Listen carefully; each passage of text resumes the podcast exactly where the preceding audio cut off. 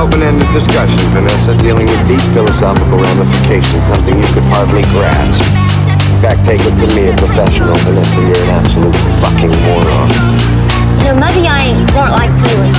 Maybe I haven't finished school, but at least I ain't a fucking hypocrite. Vanessa, please indulge me. Tell me why I am a hypocrite. You act like he's all on some sort of mission, but all you want to do is just get off in a sex type way. You can do sex to me now? Vanessa, I promise you, if we get really, really intimate, you're going to be way past being offended. Sensation you're feeling is the sensation you're feeling. Sensation you're feeling. Feeling is the quickening. Is the quickening.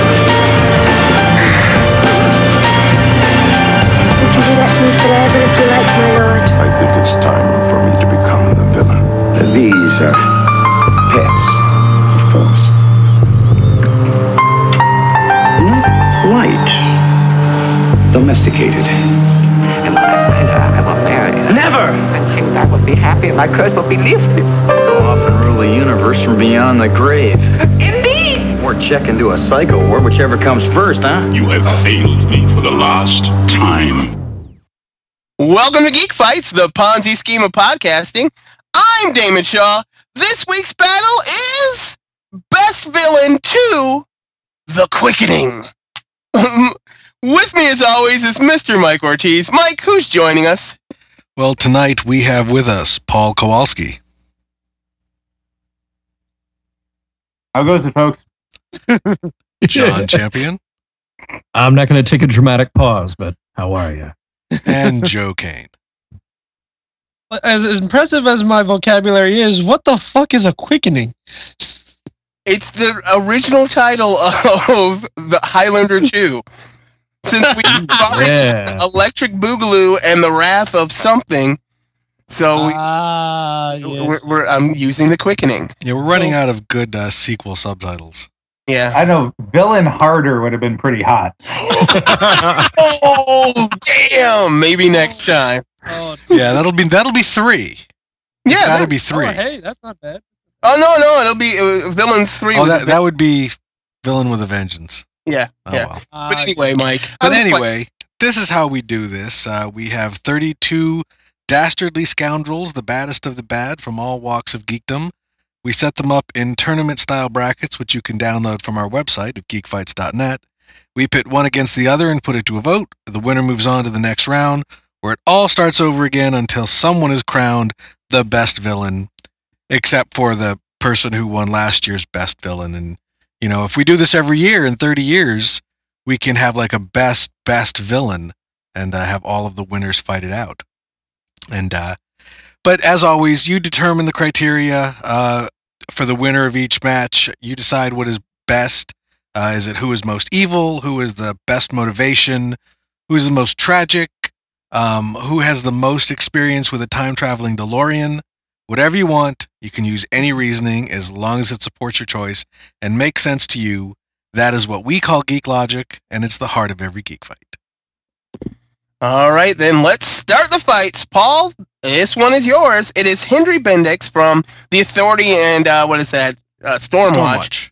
Versus Verbal Kint, also known as Kaiser Soze. All right, well, Verbal Kint was my nominee to begin with, and my knowledge of The Authority and Stormwatch, you could just about cram into a thimble. So I'm going to go with the nostalgic memories I have about Mr. Kint. Vote for Verbal Kint. Mike? I am going to vote for Henry Bendix. I really did Love Stormwatch. I think he was only at the beginning of The Authority. I think he was more a Stormwatch. But I'm going to vote for him because he did something exceptionally villainous. He ripped off Lobot's earmuffs. Okay. A vote for Henry Bendix. John. You know what? Henry Bendix has some interesting character traits. Psychotic, ultra-conservative, if you believe Wikipedia. But something that I like about Verbal Kint is that he's got the best power of all, which is the power to completely disappear in plain sight. So I'm going to have to go with Kaiser Soze himself, Verbal Kint. A vote for Verbal Kint. Joe.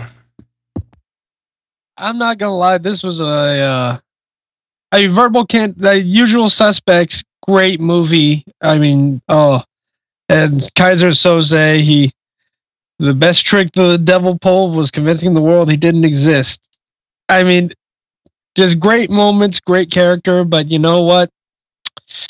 I got to go with the bastard of Stormwatch himself. I mean, just the shit that he managed to pull off right underneath the United Nations noses.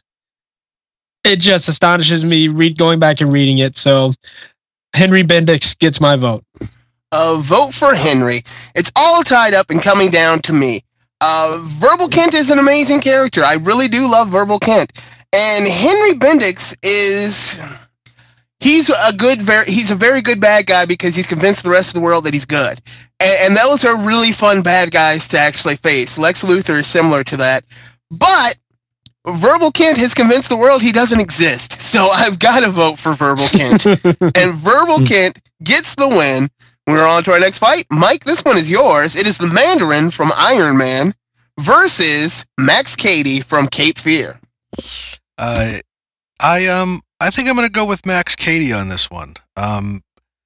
Certainly a great villain and an amazing performance by Robert De Niro. Really just sort of stole the show. And the Mandarin's never really been one of my favorite villains. You know, I don't think you need 10 rings. I think you just need one green one. I'll vote for Max Cady. John. You know, the Mandarin's an interesting choice here. I kind of look at him as a lost cousin of Ming the Merciless, and he may not have been a standout villain for Iron Man, but I would hope in an upcoming Iron Man we see the return of this sort of mildly racist, interesting-looking stereotype villain come back. But, you know, Max Cady, there's something a little more real-world chilling about him. So I think I would be more amused by the Mandarin and more terrified of Max Cady. So it goes to Max. I'll vote for Max Cady. Joe. You keep putting my choices up against these just grand. Oh, man, just. I did it because I hate you. Of course you do. Of course you did. You wouldn't have me on the show unless, if not for the fact. But yeah. Damn, I actually got to completely go against my own choice because between the two, I mean, the Mandarin, they really put substance to the character in the past decade, but Max Cady, he was chilling. You know, frightening and just relentless from the get-go. So a vote for Max Cady. Yeah, perfect. Max Cady. I believe I will be voting for Max Cady as well. Well, no, because I was horrible and said horrible things about Asians. I will vote for the horrible Asian stereotype in the Mandarin. So I give a vote to the Mandarin and Paul.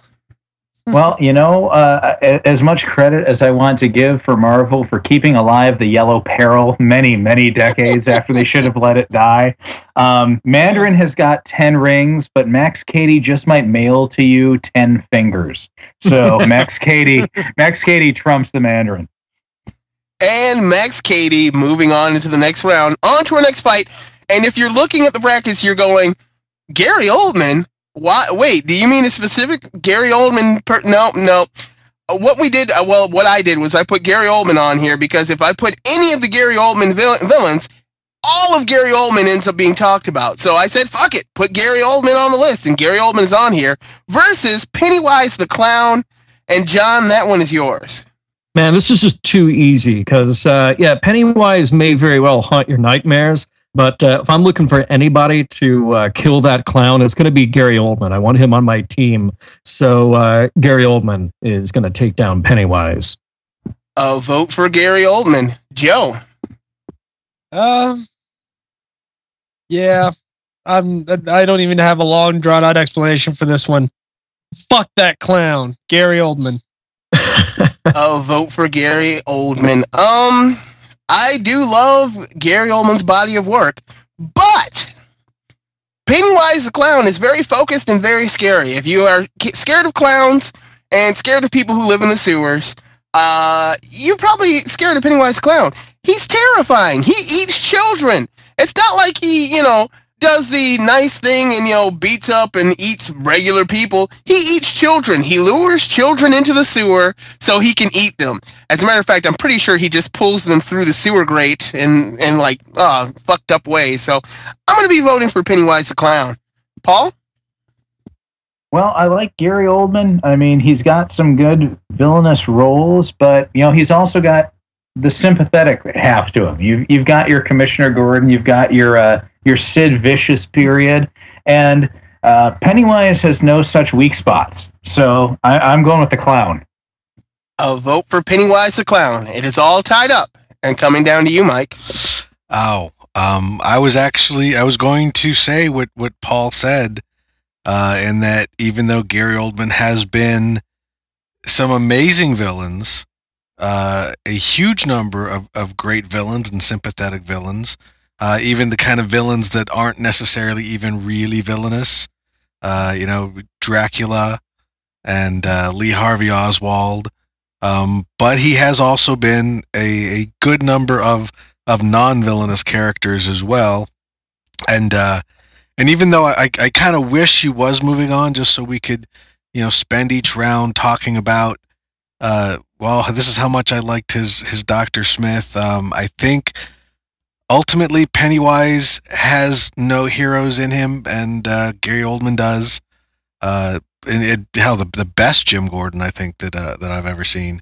So as much as I love Gary Oldman, as much as he's a favorite on our show, explicitly as a villain, it's not him. It's Pennywise. And Pennywise the Clown takes the win. We are on to our next fight. Joe, this one is yours. It's the Red Skull versus a powerhouse on Geek Fights. It is Biff motherfucking Tannen. Now this one is interesting.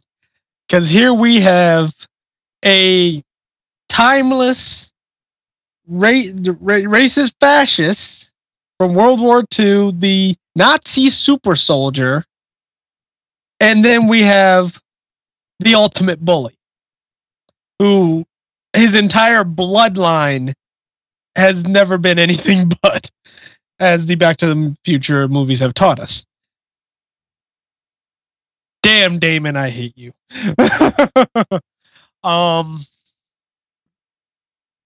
You know what?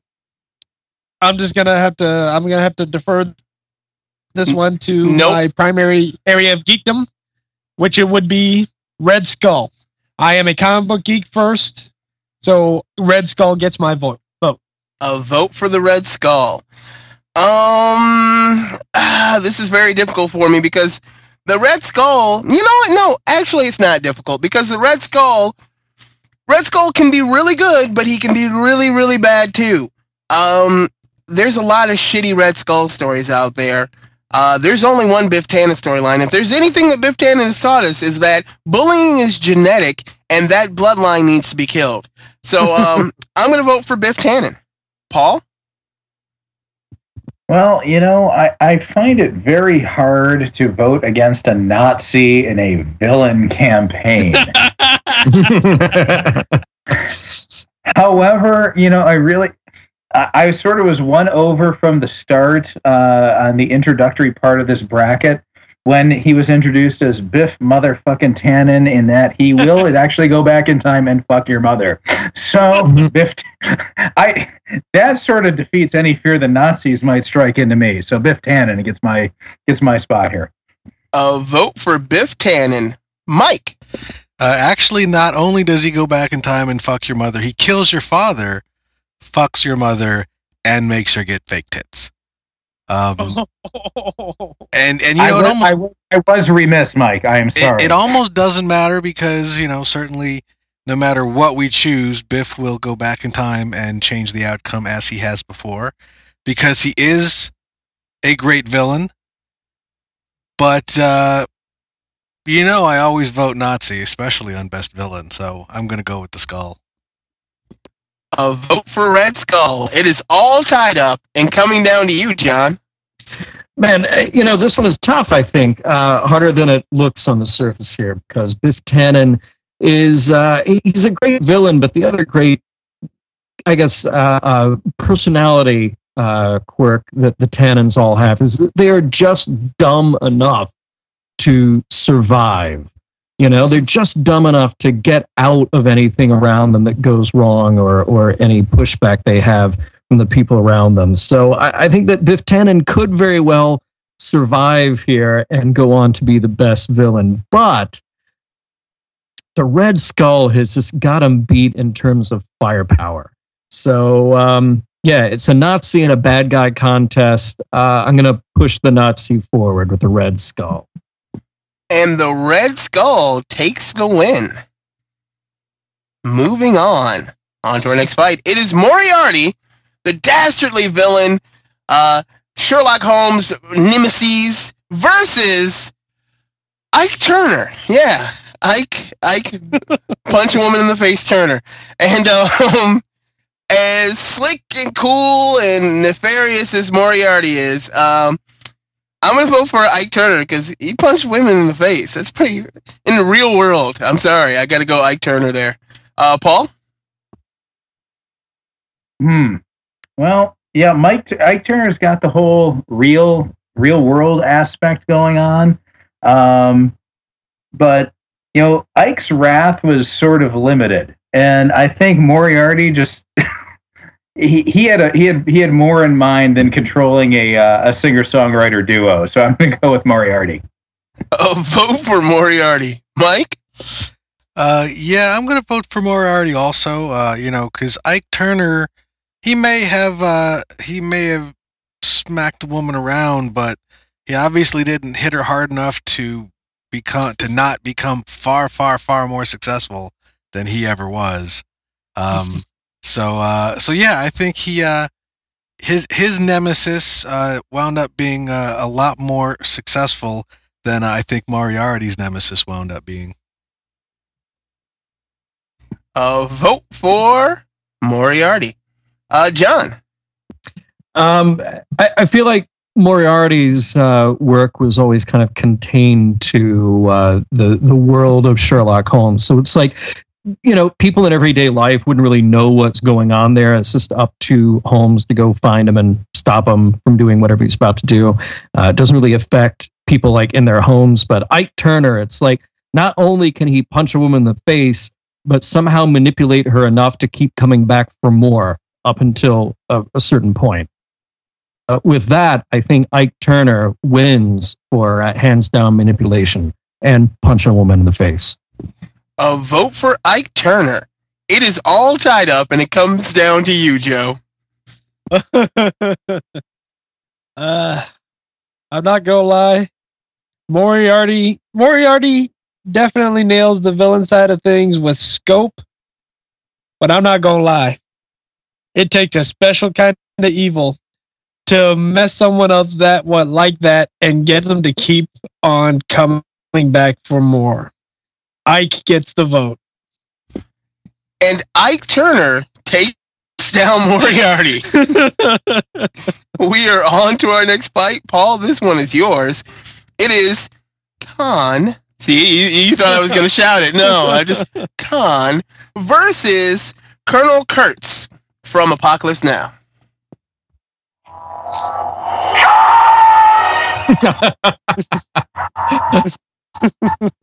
Enough said. Vote for Khan, Mike. You know, this pains me because I love Khan. I vote for Khan all the time. But with Colonel Kurtz,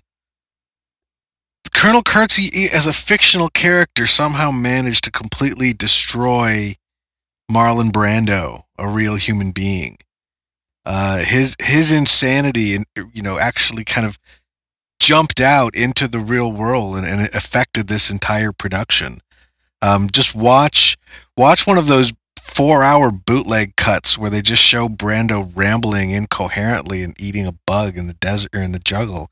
It's actually real mental illness kind of jumping off the screen into all the people around it. And back when I was in college, we actually watched Apocalypse Now in a film class. We split it up over 2 days, and right before the second half, when you know Kurtz really makes his appearance, I got really baked. And when I watched that movie, I actually completely understood every single thing that Marlon Brando said, and that scared me. So Kurtz. Vote for Kurtz, John. These guys are well matched, you know. All the reasons why Colonel Kurtz, you know, like I was just mentioned, why he would be the winner here, I think are totally valid. And I just feel like Khan. I mean, Khan's got a spaceship, you know. Khan's got the Reliant. Even if he were in Vietnam, like Colonel Kurtz, Khan would go. He'd go steal an aircraft carrier to carry out whatever he's going to do. So I think Khan still has to win here. Vote for Khan. And Joe. Yeah,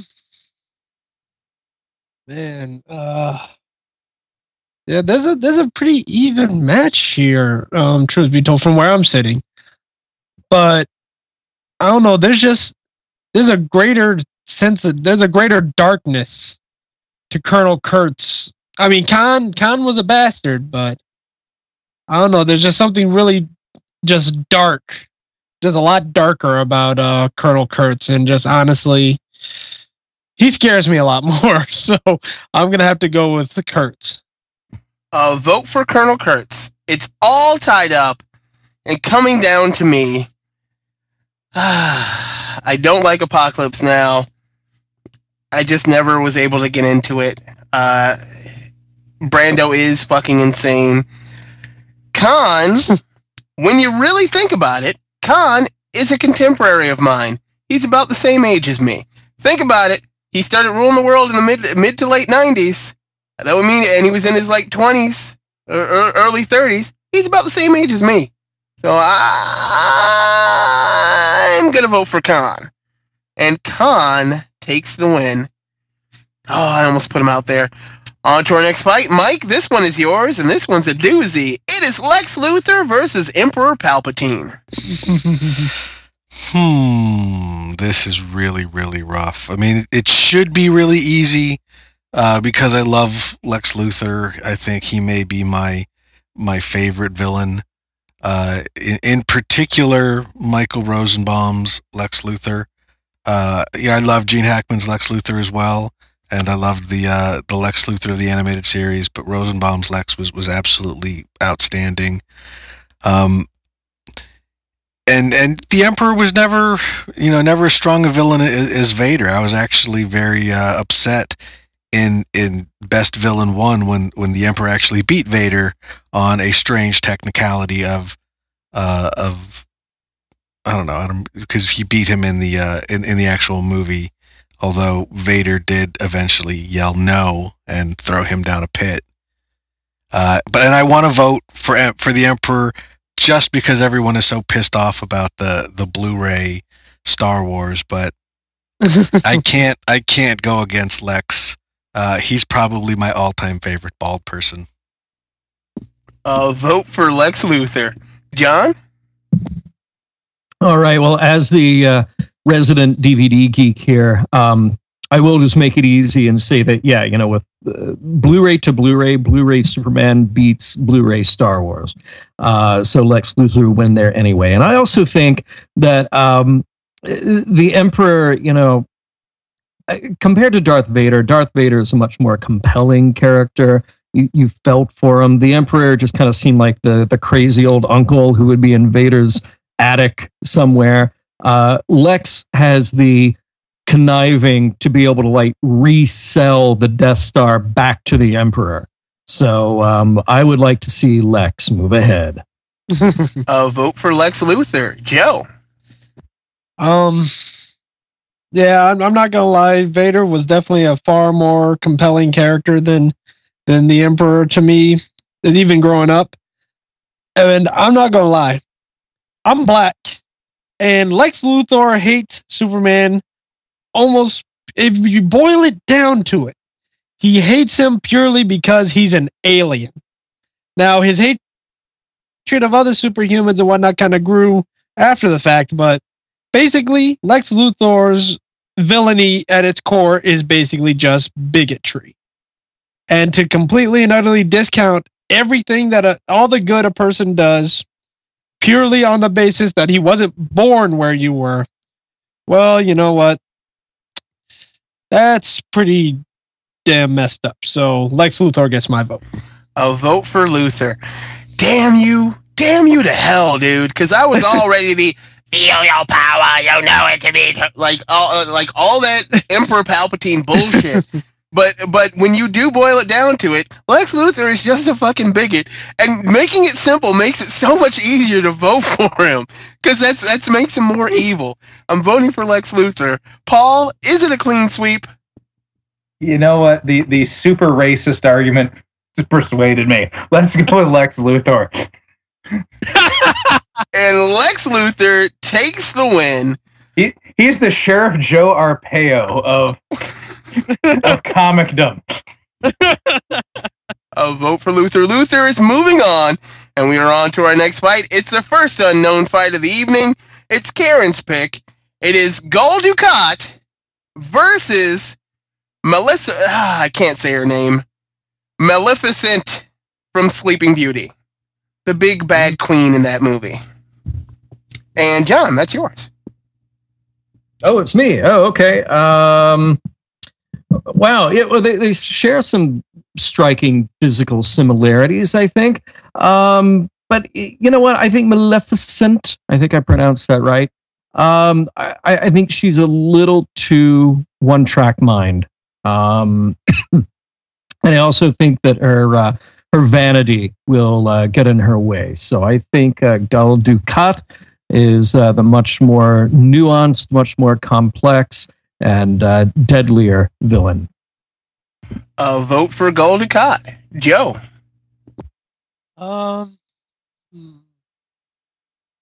Truth be told, fairy tales really, really never held a whole lot of weight for me. Even growing up, even as a kid, I think that was just a sign of how messed up geeky I was. So, truthfully, and Gul Dukat, man, he was a... I mean, he was just cool. He was just cool, and he was just... you know what? Gul Dukat. A vote for Gul Dukat. Sorry, Karen. Gul Dukat. Gul Dukat is so fucking evil that you don't realize he's evil, and he doesn't think he's evil at all, in the least. He does what's right for himself and his people. That's what he tells himself when he wakes up in the morning and he kills 100 more Bajorans. He's the Adolf Hitler of the Star Trek universe, and you grow to like him as a character because at points he's a very nice, likable guy, but he's evil as all fuck. I've got to vote for Gul Dukat. Paul? I've got no soft spot for pretty much any Disney villain. Queen Maleficent, yeah, great work with an apple. However, so limited in scope. Gul Dukat makes her look like a piker. Gul Dukat. Advanced Gul Dukat to the next round. A vote for Gul Dukat. Mike, is it a clean sweep? Yep. Yep. Oh, he's got nothing to say about Gul Dukat. No worries. We're on to our next fight. Gul Dukat moves on. Joe, this one is yours.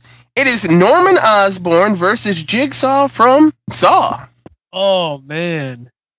Honestly, I when I first got the breakdowns, got the the chart here, I thought this was going to be harder than it actually is, but it's really not. It's really not that difficult. I mean, Jigsaw, I never actually saw Jigsaw in certain cases can be considered a villain, but honestly, I can understand why he's doing what he did. What he does, at least in the first movie. Past that, I really he lost me. His message lost all point once he started going into 6 sequels. But Norman Osborn, he basically he was locked up in prison. He went in and he got made chairperson of the Thunderbolts program. Worked his way up, stole Nick Fury's information, killed the Skrull Queen during Secret Invasion on national television, and was made the new Nick Fury and used.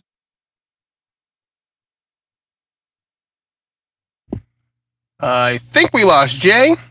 Oh, nope, I'm here. Well, we lost you for a second, but your vote is Norman Osborn, correct? Of course it is. All right.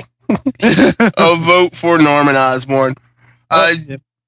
Jigsaw is cool, but Norman Osborn's body of work is a little bit better, and you could say he killed Gwen Stacy. He didn't actually kill Gwen Stacy. He just pushed her off the building. Spider-Man failed to save her. There's a difference. I'm voting for Norman Osborn. Paul? Well, when your biggest body count is a, 20-something co-ed who apparently has a heart condition and can't fall without dying, I think Jigsaw has a better bodies of work. So I'm going to put Jigsaw over the original Goblin. A vote for Jigsaw. Mike? I've actually never seen the Saw movies, so I there's no way I would have voted for Jigsaw anyway.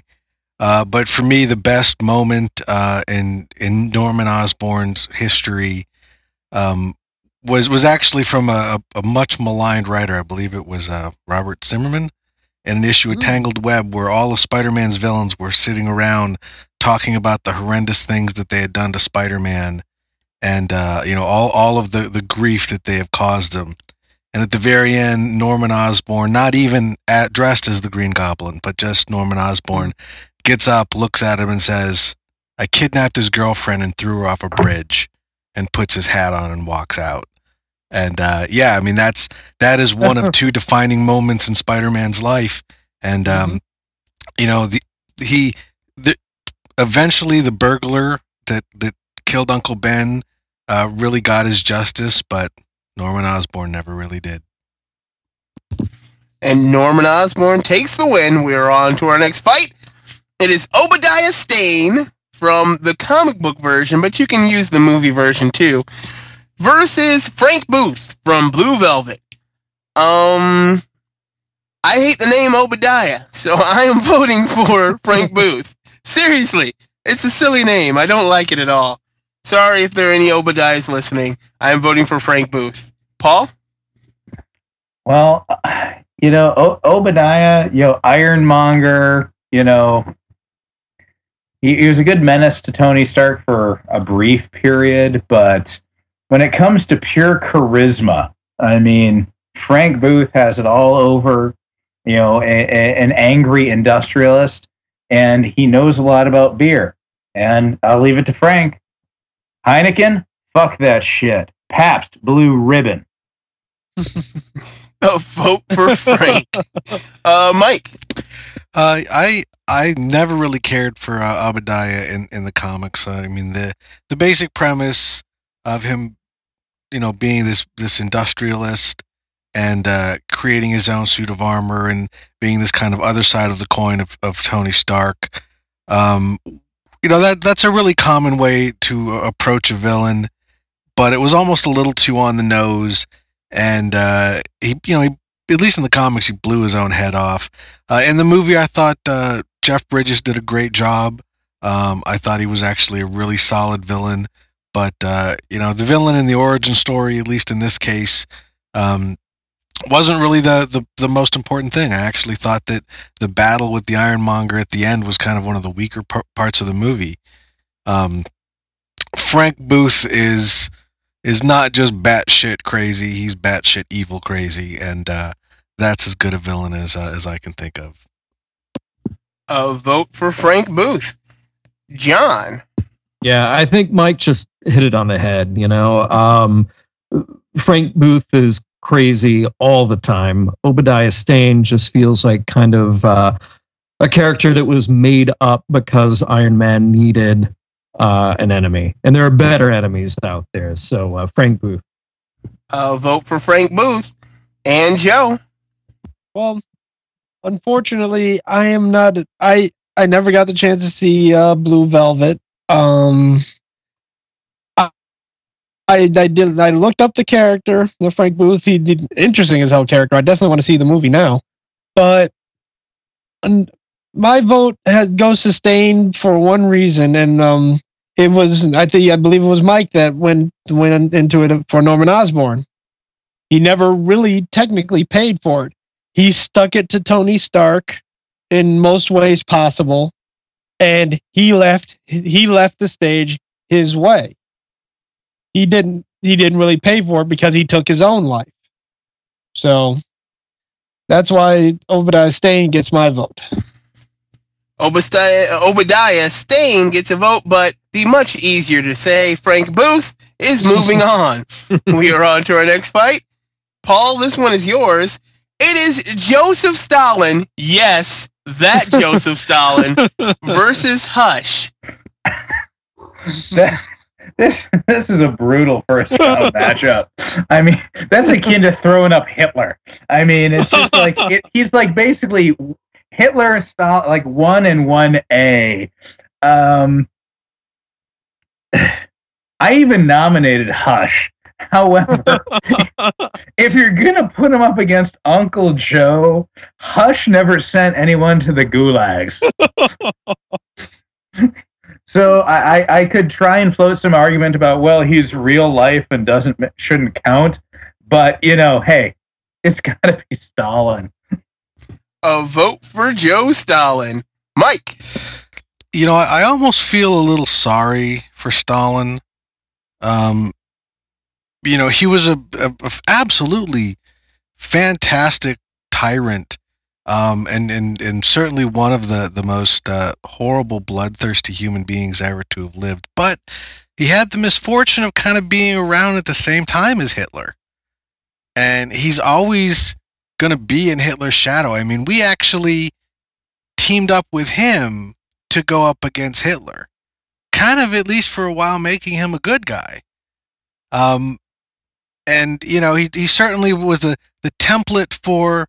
The kind of brutal communist dictator. I think I'm a little bit more of a Khrushchev man myself. It's a little bit more modern sophistication to him. Hush, I really don't like him at all as a villain. The most interesting time that I remember Hush was when he was revealed to incorrectly be Jason Todd. But you know, I always vote for the Nazi. And I never vote for the commie. So I'm going to vote for Hush, even though I don't like him. A vote for Hush. John. Hush has some interesting things about him. The fact that he can perform plastic surgery on himself with no anesthetic. But you know what? In the real world, Hush would never get anywhere near Joseph Stalin. And the body count, well, we still don't know how high that body count is under the Stalin regime. So it's got to be Uncle Joe. Vote for Joseph Stalin. Hey there, Joe. Where are you going? If I voted for the Red Skull, what the hell makes you think I'm not going to vote for Joseph Stalin? Enough said. Vote for Stalin. And The reason why I put Stalin on the list and not Hitler is because Hitler gets way too much credit for, you know, Hitler has a body count of probably 2 million people, maybe 3. Joseph Stalin, and they are mostly Jewish people. Hitler was very specific about who he killed. Joseph Stalin didn't give a fuck. He killed millions of people, and he didn't care if they were Jewish, Catholic, did not matter, black, white. He just killed people. That's what he did. He woke up, killed like 10 people, went back to sleep for an afternoon nap, woke up, killed 10 more. He killed a shit ton of people. His body count is ridiculous. Look it up. He is actually worse than Hitler, which is crazy. So I'm voting for Joseph Stalin. And Joseph Stalin is moving on, and we are on to our next fight. Mike, this one is yours. It is a doozy. It is the Raptors from Jurassic Park versus Gaius Baltar. I am going to vote for Gaius Baltar. The Raptors, I don't think of them as villains. They're just eating. They're no more villainous than a mosquito. Their motivation is just a normal kind of survival instinct. And quite honestly, I think the humans in Jurassic Park are the villains. The dinosaurs were perfectly fine with being extinct, and the humans have to go and fuck things up and play God. Anything that happened to the humans in that movie was their own goddamn fault. So they're not villains. Gaius Baltar, he's the best kind of villain because he doesn't really think he's a villain. He doesn't see what he does as evil, and it's not evil in the conquering sense. It's not evil in the wanting to do bad. He actually wants to do good, but his ego and his vanity are so colossal that any interest he has in doing good is always just sort of absorbed into that and twisted into doing bad. And that's my favorite kind of villain. So Baltar. I'll vote for Gaius Baltar. John. Yeah, you know, that logic is totally sound. I just feel like, you know, today's Gaius Baltar is tomorrow's raptor poop. Gaius can talk his way out of anything, but he can't talk his way out of being eaten and torn limb from a pack of hungry raptors. So that's an easy one for me. Vote for the Raptors. Joe.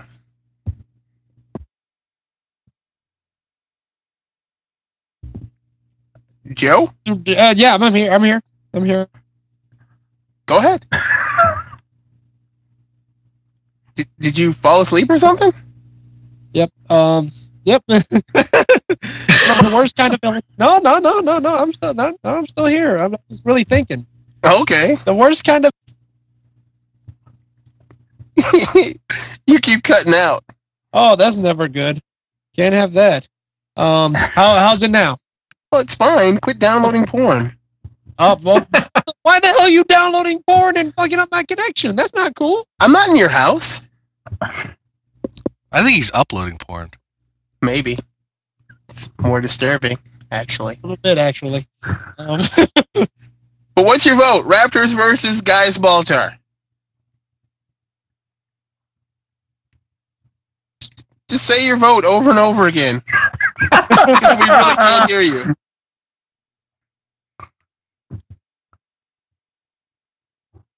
Baltar. There we go. We got a Baltar out of God. That. A vote for Baltar. I don't know what happened to your connection, but a vote for Gaius Baltar. It comes to me, and Mike says raptors aren't evil. Raptors are fucking evil. They are methodical. They can turn door handles. And if you read the book Jurassic Park, the most fucked up thing they do is they chase their prey down, chase them into other things, you know, the other raptors. And then instead of, you know, because in the movie they just killed people, which was kind of fucked up. No, raptors actually don't do that in the book. Raptors actually gut you and eat your intestines while you're still alive and just keep holding you down with their foot. That's what they do. And they keep looking at you and making sure that you're still alive while they're eating you. Because once you die, they stop. and go and get somebody else. That's fucked up and evil. I'm voting for the Raptors from Jurassic Park. It is all tied up, and it comes down to you, Paul.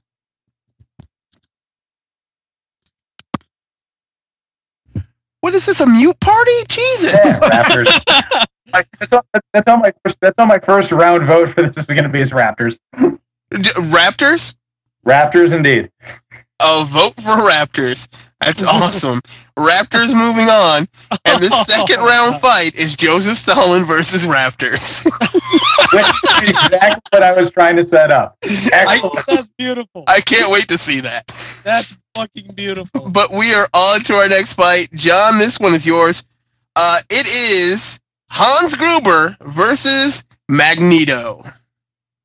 So I kind of like this because you've got two suave, handsome European men who I think would be an absolute blast at a dinner party. And really what you want to do is just sit back and watch who will kill whom first.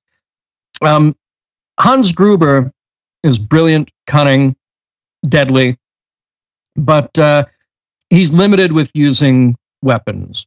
And I think at the first moment that Hans Gruber pulls out either a gun or a knife or a remote control for a bomb, Magneto has got him.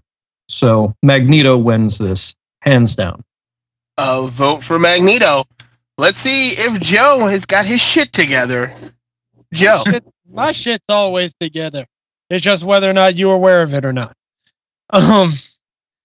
Honestly, Magneto. Is that let's just make that a vote for Magneto and move on. I think it is because he goes, honestly. No, Magneto. No. My vote is for Hans Gruber. Okay. Magneto flip flops back and forth. Hans Gruber is just a dick. There we go. That works for me. Hans Gruber is just a dick. Magneto does flip back and forth between being a good guy and being a bad guy, and he really isn't an absolute villain. He's the kind of villain I kind of like. And honestly, if we did this before June, whatever, it was easily Hans Gruber. Magneto in X-Men First Class is amazing, top notch. But for most of the movie, he's a good guy, and then he turns into a villain at the very end. He does the wrong thing at the very end. He isn't even really a villain yet. He does the wrong thing. He's still heroic at the end, but he does the wrong thing. I'm voting for Hans Gruber because if you go back, which most of you can't do, and listen to the very first villain episode, Michael, or Evil Mike, says, how the fuck is Hans Gruber not on the list? I forgot to put him on. So because of that, I am giving him a charity vote right there, but he does deserve to go on. I'm voting for Hans Gruber. Paul? I love how you flirted. I love how by virtue of the film, you flirted with being fast bent into voting for Magneto. That is awesome. You know, it's a tough one. Magneto did go back and forth, whereas Hans did not. However, at his core, Hans was a thief. And Magneto definitely flirted with genocide from time to time, which really sort of ups your villain quotient a little bit. But, you know, there's that, and then there's charisma. But I'll go with Hans Gruber on pure charisma. A vote for Hans Gruber and Mike. I will go with Magneto. You know, certainly the performance in X-Men First Class, like you said, was fantastic. Hans Gruber is a great villain, but he really has. I mean, he's not even a real terrorist. He is just a thief. His villainy is kind of reduced to that level. Magneto, genocide is kind of an understatement when you're talking about killing every human being on Earth. I mean, you gave Stalin props for a couple of million. Magneto took a shot at 6 billion people. And you know, he's done that more than once. He tried to flip the poles, and he killed millions of people there. In X2, he was going to fry all the humans. And if for no other reason, like you said, he was left off the Hans Gruber was left off the original list, and really he was put on here to make Michael Felsher happy. So him moving on would make Michael Felsher happy, and there's no way in hell I'm going to do that. So Magneto. Can I withdraw my vote? You want to change your vote? The Felsher argument won me. No. Let's at least make it competitive. So you're keeping it Hans Gruber. I'll keep it Hans Gruber. And Hans Gruber is moving on. We are on to our next fight. Joe, this one is yours. It is Darth Vader versus the T-1000. This one's a bit difficult because Vader was I'll be honest. In the prequels, Vader was a bitchy kid, mad because his mom died. Now, a dead mom is nothing. That's nothing to be, scoffed off at. That no, that's sad shit. But the T-1000 is a machine created purely for killing. Vader went over to the dark side willingly. Thus, Vader gets the vote. Vote for Darth Vader. T-1000 lost 2 weeks ago when he should have won. I'm voting for the T-1000. That's all I'm saying. T-1000. Paul! I just need to reiterate the point that a dead mom is some sad shit. Because that's pretty awesome geek logic right there. T-1000, super robot, Darth Vader, cybernetic cripple, essentially. But when you review the tape, T-1000 still had a limp. So I'm going to go with Darth Vader. I'll vote for Darth Vader. Mike. Well, if we're going to eliminate Magneto because he turned good a couple of times, last time I checked, the T-1000 was a good guy in at least two of the Terminator movies, so fuck him, Darth Vader. Yeah, like you needed an excuse to vote for Vader. John? No, the T-1000, first of all, it is a machine, and Darth Vader would never detect him coming, because he wouldn't feel any force vibes coming off of him. T-1000 could sneak up and take Vader out, and I think the T-1000 is a little more relentless than Vader. So I'm going to give a vote to the T-1000. A vote for the T-1000, but Darth Vader is moving on. And we are on to our next fight. It is Hans Landa from Inglourious Bastards versus Ernest Stavro Blofeld from, well, he's a Bond villain. He's a Bond supervillain. And, oh, that's me. I've seen those early Bond movies, but I really couldn't tell you who he is. Hans Landa is an evil motherfucker, and I love him. So I'm going to vote for that. Glass of milk, anyone? Paul. I've got some nostalgic feelings for the old Blofeld Spectre days of James Bond. And as I recall, the late Donald Pleasance was one of the iterations of Blofeld. However, Landa was just awesome. I mean, that guy was evil personified and not even just falling back on the, yes, he's a Nazi angle. So I think Hans has to advance. I'll vote for Hans. Mike. There is the tradition of voting for the Nazi in the villain fight. And that's where I think normally I would go. It was an amazing performance. It was a great movie. But I think I'm going to go with Blofeld for two reasons. While Inglourious Bastards was a great movie and while Hans was a great villain, I don't get the sense that it's going to be timeless. I don't think in 30 years anybody would be putting him on a list like this. Whereas Blofeld really has stood the test of time. And Blofeld is essentially kind of the template for Dr. Evil. And, you know, that I think puts him over the top, even against a Nazi. Vote for Blofeld. John. So I nominated Blofeld, and I didn't think he would end up against Hans Landa. Yeah, Blofeld has been portrayed by no fewer than 4 actors, and he's been obsessed either with, you know, killing Bond or taking over the world. I mean, he thinks on very grand terms. Hans Landa is more in kind of the immediate. And Hans Landa, I think, may just be crazier than Blofeld.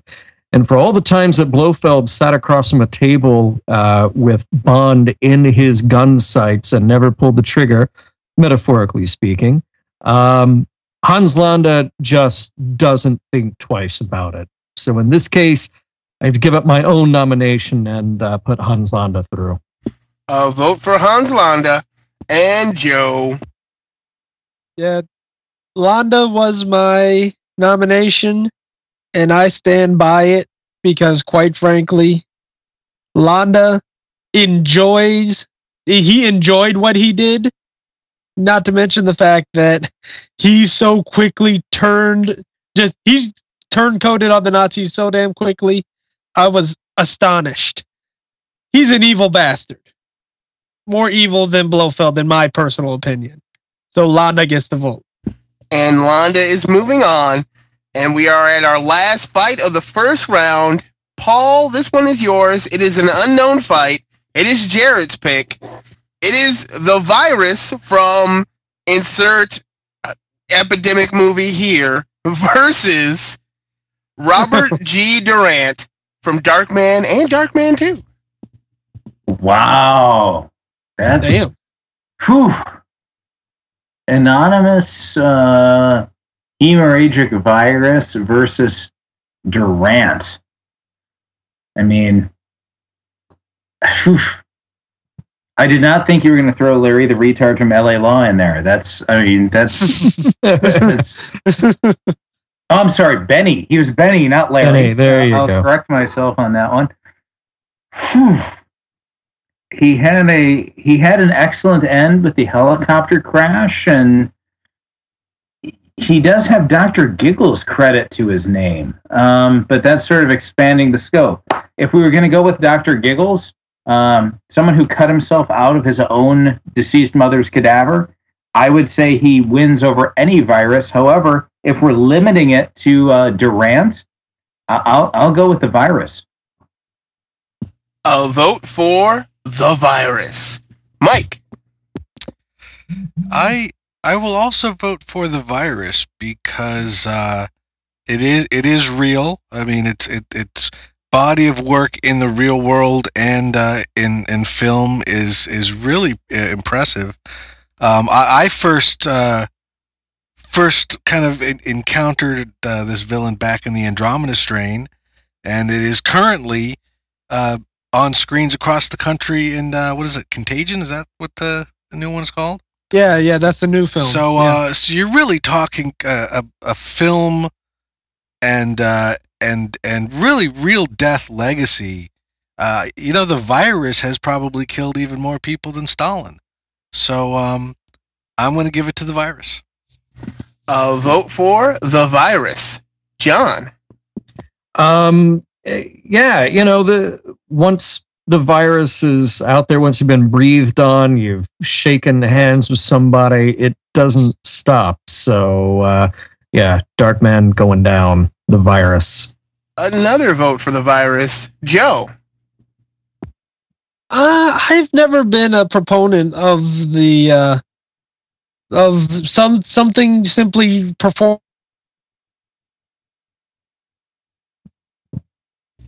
Seriously, you got to stop downloading porn. No. I'm sorry. I think I actually had my hand in front of the mic there. But anyway. Anyway, you stop talking again.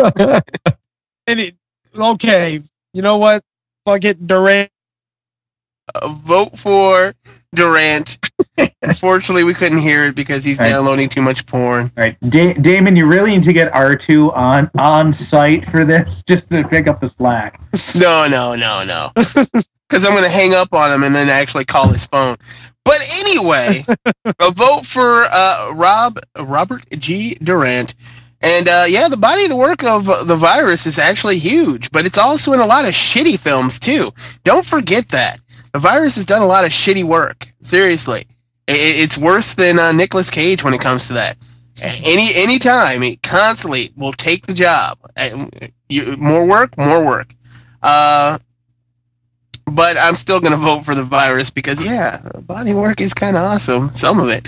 So, The Virus gets the win, and The Virus is moving on, and we'll be back right after this. Everybody put your hands up. This is a robbery. Are you tired of pulling the same old job? Want more from your evil career, but just can't seem to get ahead? Well, don't waste another minute. Join Svelte today. For over 20 years, the Supervillain Education and Leadership Teachery has been transforming simple thugs like you into respected villains. Here at Svelte, we offer a wide range of courses covering all aspects of villainy, from basic skills to advanced evil theory. You'll get hands-on experience thwarting the forces of good, and you'll collaborate with some of the vilest villains in Figuria. Earn your villain's degree in one of these many areas. Arson, breaking and entering, business management and accounting, espionage, looting and plundering, necromancy, smuggling, yodeling, and many more. Don't wait. Enroll today. Svelte. We are evil. And we are back doing what we do every week, coming at you with a little geek cred. Gonna start out with Paul. Paul, what is your geek cred, sir? My geek cred, I'll go with 20-some years of comic book and horror movie fandom. That is my wheelhouse. The rest is hanging out with you folks. That works for me. I'm going to go to Joe. Joe, what's your geek cred? My geek cred? Well, I'm going to have to stack up about almost 17 years worth of comic book geeking out. Thanks to you, Damon, I might add. And over 10 plus years of anime manga exposure. So, yeah. I'm a little well-versed on the spectrum. There we go. And see, and people are like, no, he's not going to call his phone. Yes, I did. I literally called his phone. That was he hit a button accidentally. And John, world champion. What is your cred, sir? Well, I've been a geek since birth. I've got a room full of Star Trek, Star Wars, James Bond, Indiana Jones, Logan's Run, the hardcore geeky stuff. And most recently, DVD Geeks. And that is my my brainchild, my passion, my labor of love, where we review all kinds of DVDs, movies, TV shows, and cool geek stuff. Rock and roll! Well, that's it. That's Geek Cred this week. Let's jump back into the fights. Mike, this one is yours. It is Verbal Kint versus Max Cady. This is interesting because they're both very very different kinds of villains. Max Cady is a very classic thug. He's just a scary, buff, tattooed guy that holds a grudge and apparently likes young girls. But Verbal is brilliant. We still don't really even know much about him because he's not kind of a good a narrator that you can trust. So who knows how much of what he said was true and not true.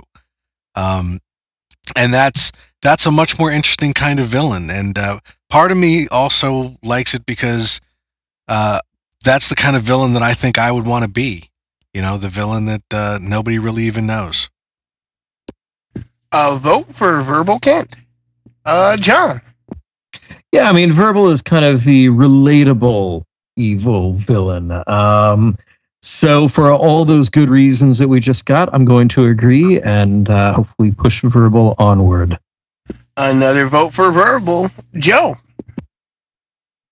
You know what? Verbal gets the vote purely on the basis of the evil you know is nowhere near as scary than the evil you don't. Vote for Verbal Kint. Yeah, I'm just gonna ride the Verbal Kint bandwagon because is that even his real name? His name isn't Kaiser Soze.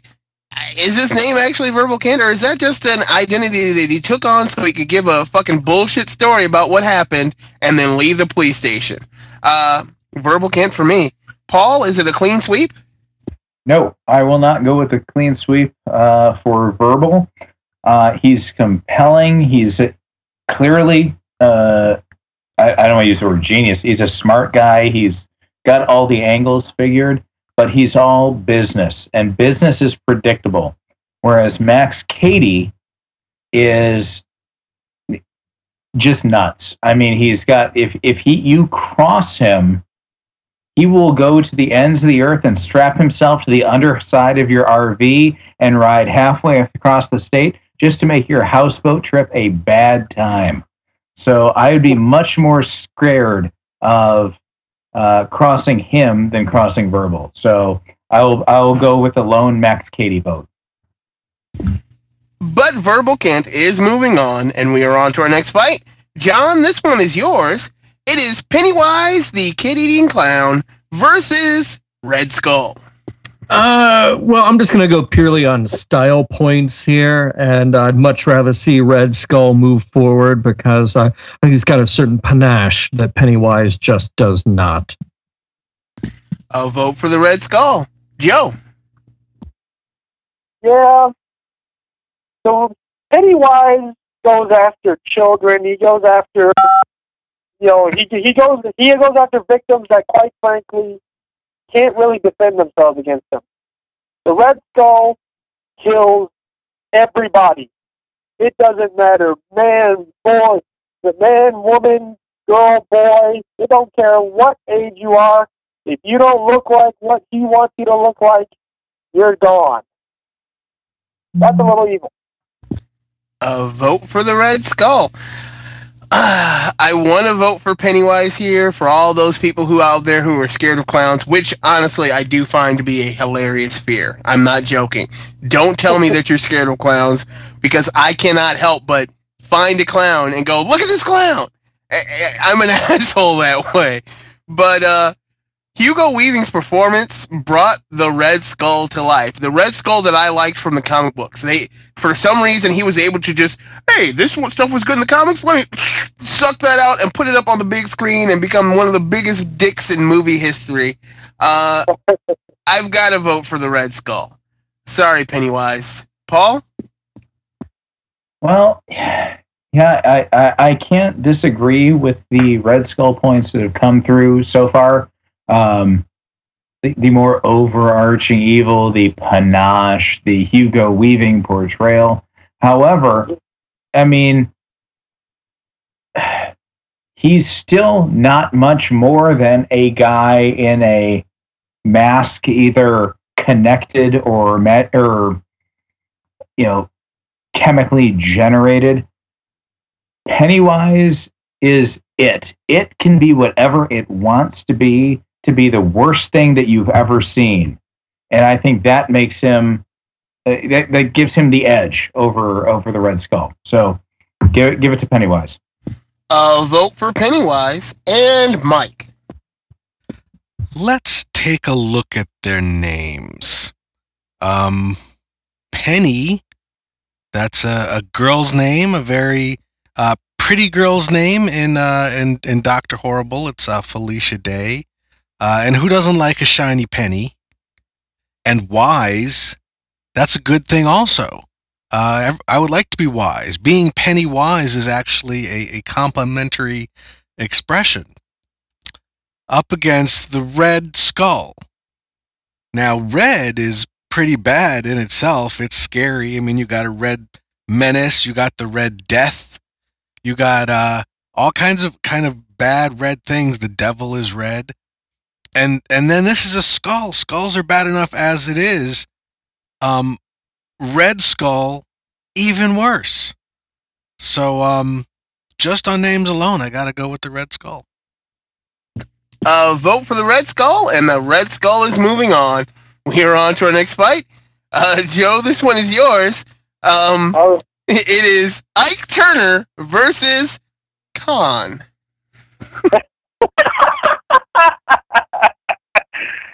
Ooh. Wow, just on the 70s appeal alone, I would love to see that SmackDown. But I would honestly have to say Ike's a woman beater. Khan has a spaceship that can just destroy some shit. I've got to give it to Khan. And a vote for Khan. Khan versus Ike Turner. See, the argument that was said earlier that he beats women, which is a bad thing, but he also convinces them to come back to be beat again. That is fucked up. And Khan was just kind of crazy, and not really that crazy. He was like, "Wait, I'm better than you. I should rule." And that's how most like politicians think. Almost all the time. It just so happens that he was super strong, super smart, and super fast. And super by, he's better than human, not necessarily like the Flash fast or anything like that. But I'm going to go with the mindfuck that is Ike Turner, because why the hell not? My vote goes for Ike. Paul? Oof. So you got real world evil versus Ricardo Montalban. ¿Quién es más macho? Ike Turner o Ricardo Montalban? My decision is Ricardo Montalban. Khan. Vote for Khan. Mike? Yeah, I mean, I think you're giving way too much credit to he convinces them to come back. We've all seen that a million times. It's not really because of any particular skill or charisma. It's usually just because those bitches are crazy. That happens all the time. It's not villains. Drive down any fucking block and you'll see some douchebag who his woman keeps coming back no matter how hard he tries. That doesn't make you a villain. That just makes you a dude. And Khan, well, he did have a spaceship. Vote for Khan. And John. I'm so glad that Ike Turner made it into the running here. There's a lot of evil in that man. But yeah, Khan had a spaceship. Not only did Khan have a spaceship, he was willing to blow himself up along with the Reliant and its crew, and the Enterprise and its crew, and the entire Mutara Nebula. He was willing to do that just to make a point. So I have to say goodbye to Ike and hello to Khan. And Khan is moving on. We are on to our next fight. It is Lex Luthor versus Gul Dukat. This is a really fucking hard fight because both of them think they're doing the right thing for the right reason. Gul Dukat is much better at convincing himself and others that he's doing the right thing. Lex Luthor, depending on which Luthor... he does that too, but Gul Dukat, just beginning to end, he's a bad guy, but you can't help but like him. Even when he's doing the Bajoran thing at the end, you're like, oh, he's so evil. Oh, but I love him so much. And when he finally dies at the hands of Benjamin Sisko, it's great because he starts out as the villain in episode 1, and the final episode, he gets taken out. He's the whole series, the number one-ish, two-ish villain of that series. I've got to vote for Gul Dukat. I love him that much. Paul? Well, I've never been a particularly huge Superman fan. I like Lex, but I'm sort of going to have to fall back on the portrayals of the character. And well, Damon, I did not get the chance to watch DS9 all the way through to the end for the finish of Gul Dukat. Definitely had a lot more. I'm going to have to go back to the charisma factor. He was a much more personable villain as opposed to Lex Luthor. So I will give him, I'll give the Cardassian the edge over the illegal alien fighting industrialist. So Gul Dukat. Vote for Gul Dukat. Mike. With Lex, like you had mentioned, Gul Dukat was a villain at the start, and he got good for a while, and he turned evil again at the end. But he's really a very tragic figure because the entire time he does think he's doing the right thing. He isn't. There's a lot of complexity to his motivation. It may be a justification, but it's a justification that for the most part he believes, and that is very tragic. But the tragedy of Lex Luthor is that he could have been something better.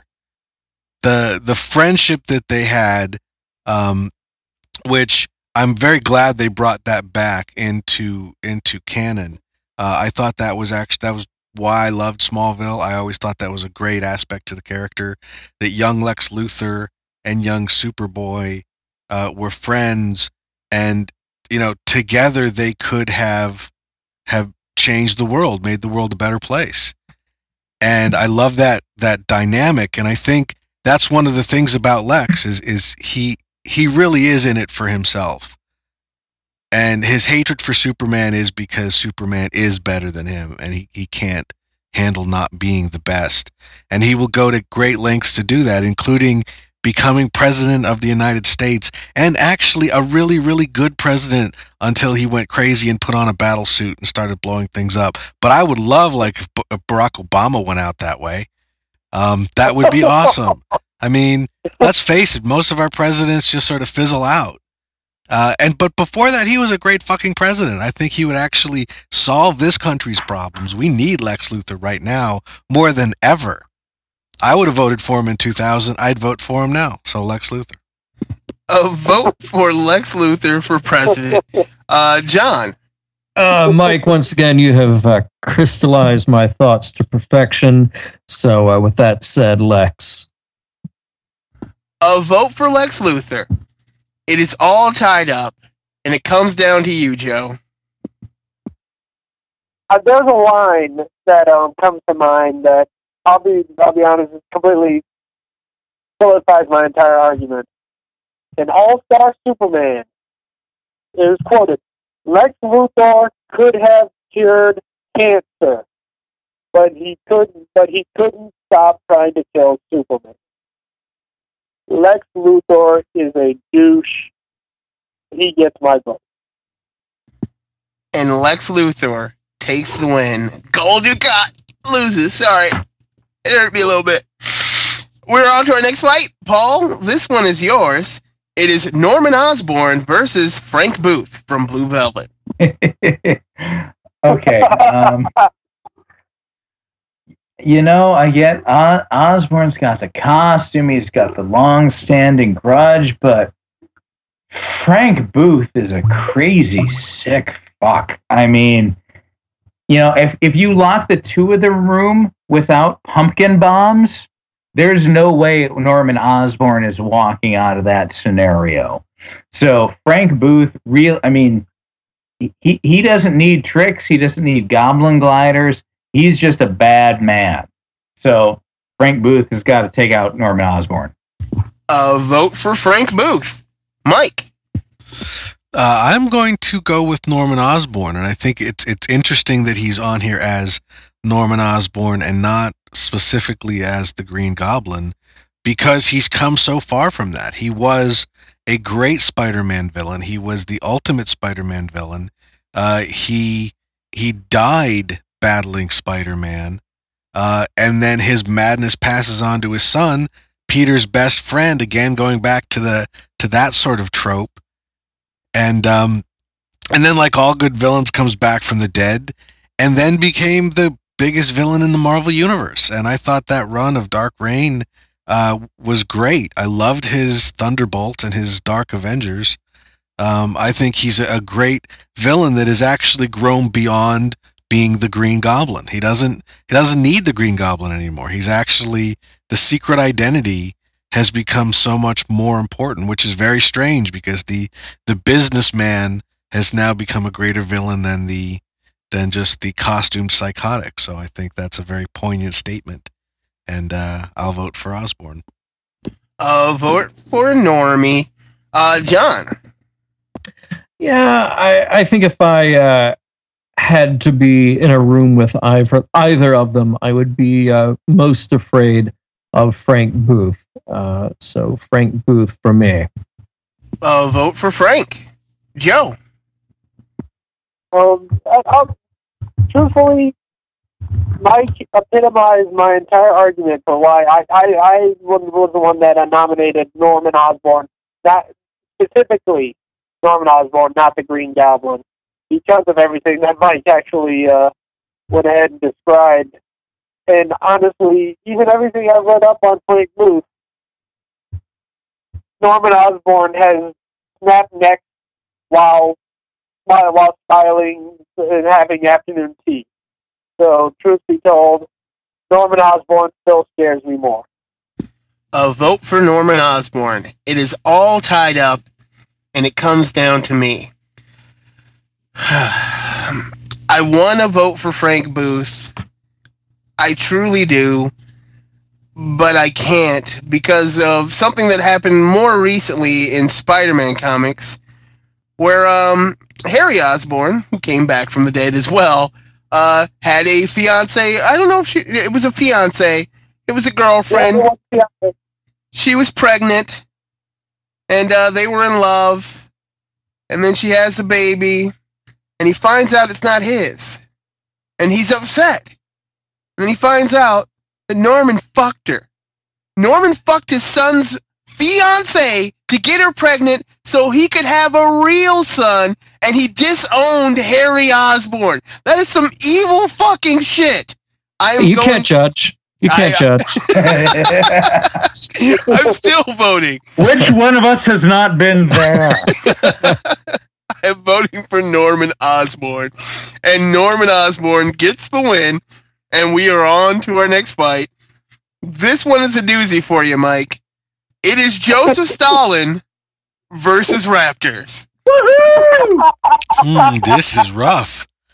I don't believe Raptors are necessarily villains. I don't think they're evil, but they certainly are vicious and brutal. And, I guess in a way that the shark from Jaws was essentially a villain, also not on this list. Stalin, however, did kill a lot of people, and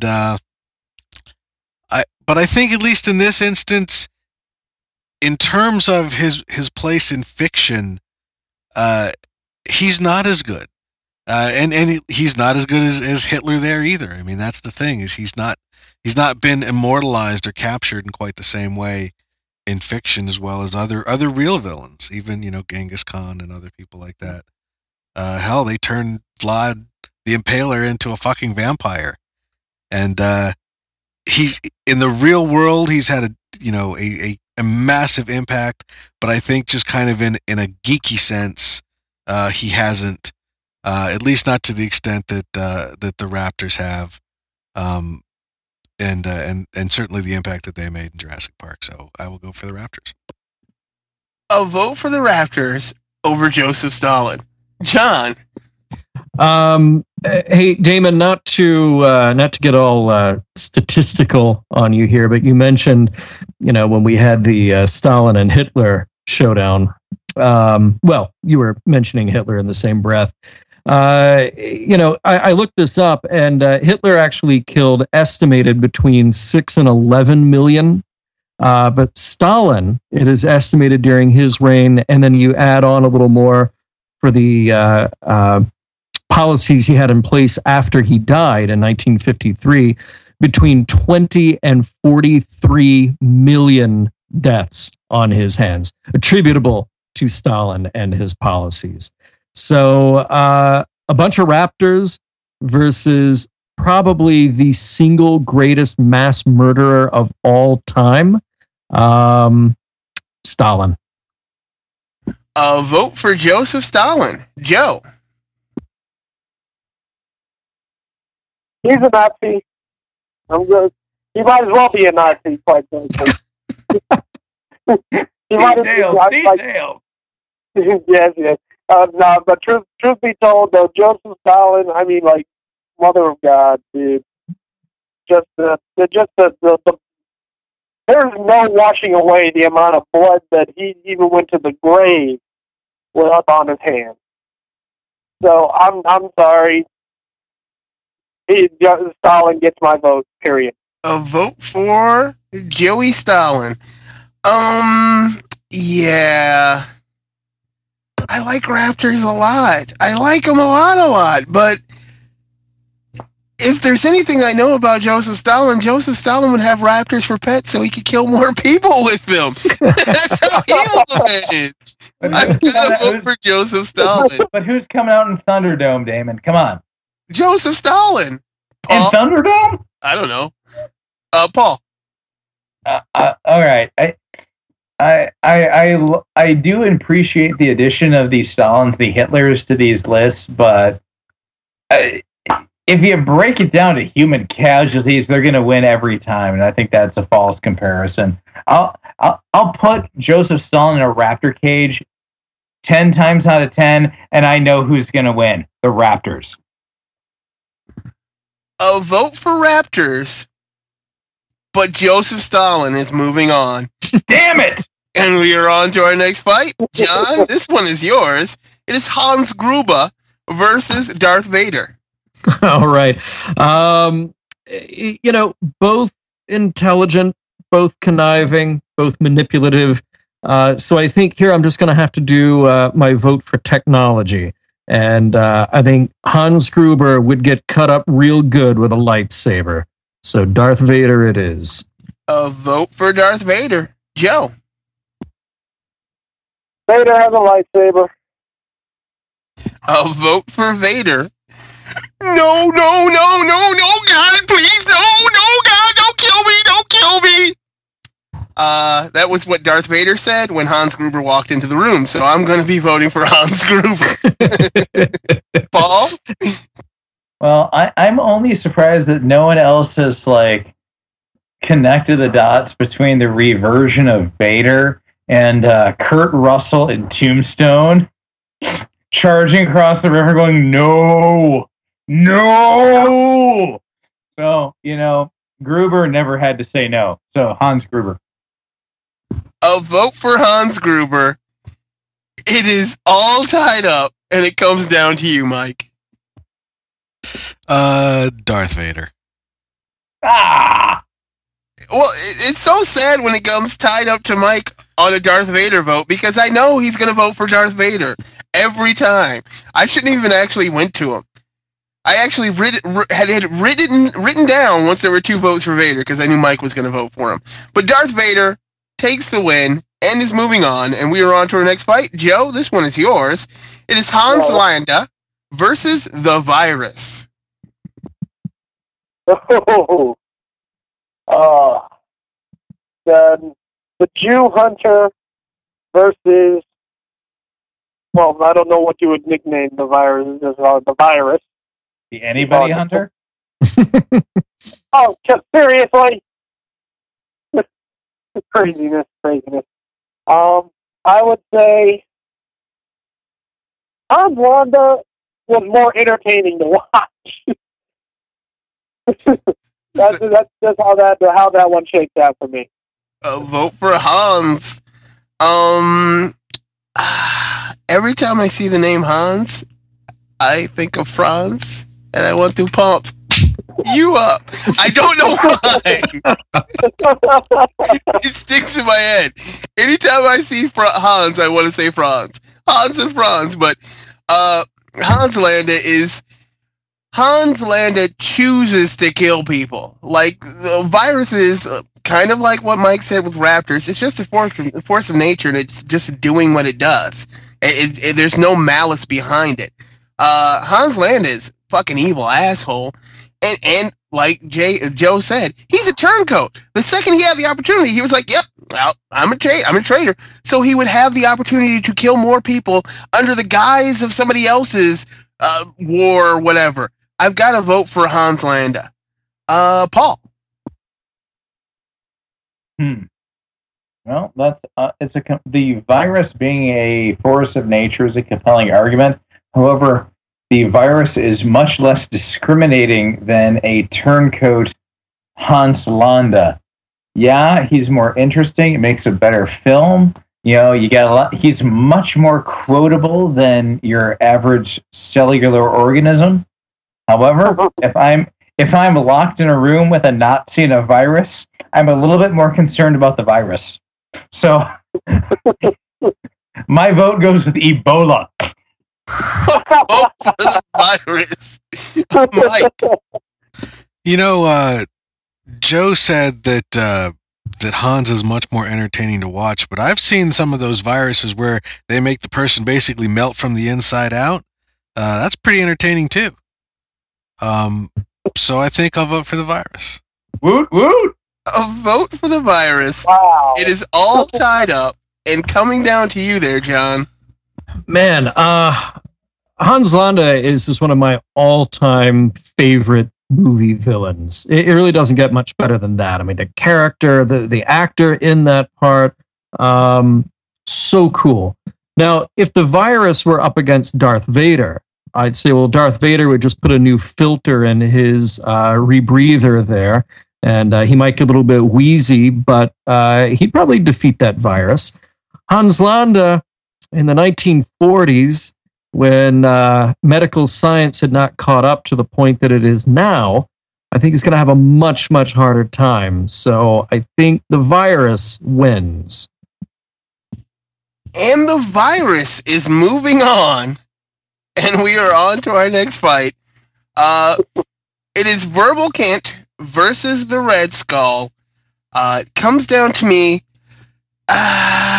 Spot in the Final Four. You know, Verbal Kint is cool. I want to vote against Verbal Kint, but I can't.